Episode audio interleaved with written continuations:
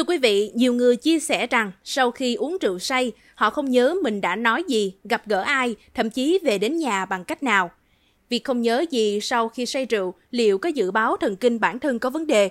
Mời quý vị cùng tìm hiểu với những chia sẻ đến từ bác sĩ Hà Ngọc Cường, khoa ngoại thần kinh, Bệnh viện Đa khoa tỉnh Phú Thọ và bác sĩ Nguyễn Văn Thủy, Giám đốc Trung tâm Nghiên cứu Điều trị cai nghiện, Viện Châm cứu Trung ương. Quý vị nhé!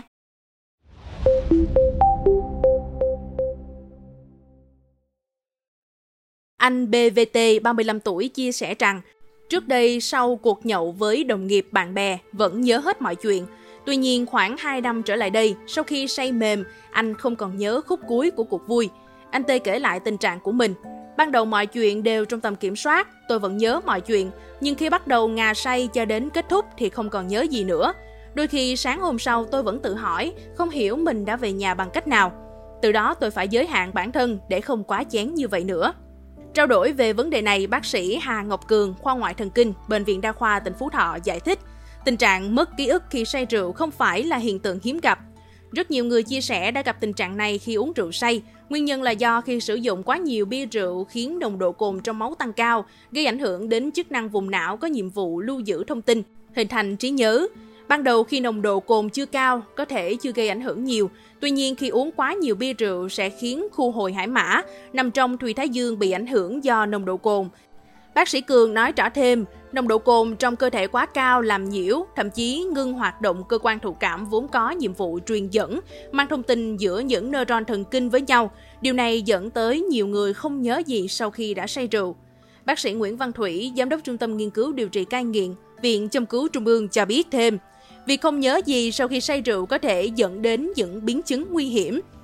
Theo từng thể trạng cơ địa, việc ngộ độc rượu hay say rượu sẽ có nhiều mức độ khác nhau. Tình trạng không nhớ gì sau khi say rượu ban đầu có thể chỉ là tạm thời. Tuy nhiên, việc này lặp đi lặp lại lâu dần sẽ gây biến chứng lên hệ thần kinh. Đặc biệt là đối với những người sử dụng rượu quá nhiều, trong thời gian dài sẽ hủy hoại một số cơ quan trong cơ thể, làm suy giảm chức năng gan và thận đồng thời ảnh hưởng đến vùng cảm xúc, vùng trí nhớ trên não cũng như khả năng điều khiển hành vi. Cơ chế gây rối loạn tâm thần do rượu là khi methanol và aldehyde có trong rượu sẽ tích lại trong máu. Nếu cơ thể không đào thải kịp sẽ ứ động và tác động đến hệ thần kinh trung ương, gây ngộ độc chuyển hóa, có thể dẫn đến hôn mê, thậm chí là tử vong, bác sĩ Thủy cho hay. Bác sĩ Thủy cũng khuyến cáo đối với những người sử dụng nhiều bia rượu khi thấy họ có biểu hiện như nói không rõ, ú ớ, gọi không phản ứng, thở yếu, tím tái bất tỉnh, chân tay lạnh thì cần đưa ngay đến cơ sở y tế để xử lý kịp thời. Đồng thời, để phòng tránh những ảnh hưởng tiêu cực của rượu bia đến sức khỏe, các bác sĩ khuyến cáo mỗi người tự nâng cao nhận thức, hạn chế sử dụng rượu bia để bảo vệ sức khỏe. Theo bác sĩ Thủy, trong dịp lễ Tết, gặp mặt mỗi người chỉ nên uống dưới 2 đơn vị cồn một ngày với nam giới, dưới một đơn vị cồn một ngày đối với nữ giới và không uống quá 5 ngày trong một tuần.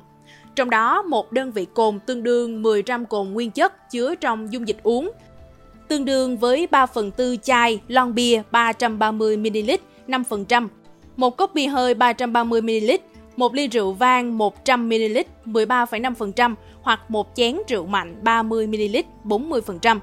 Để giảm say rượu, trước khi uống rượu nên ăn đầy đủ, có thể ăn thêm tinh bột, các thức ăn giàu lipid. Việc này có tác dụng làm chậm quá trình hấp thu rượu vào cơ thể. Sau khi tỉnh rượu cũng nên ăn uống các loại thực phẩm chứa nhiều tinh bột, có đường, đầy đủ dinh dưỡng để hồi phục sức khỏe. Mong rằng với thông tin sức khỏe đến từ hai chuyên gia vừa rồi đã giải đáp thắc mắc của quý vị về vấn đề trên.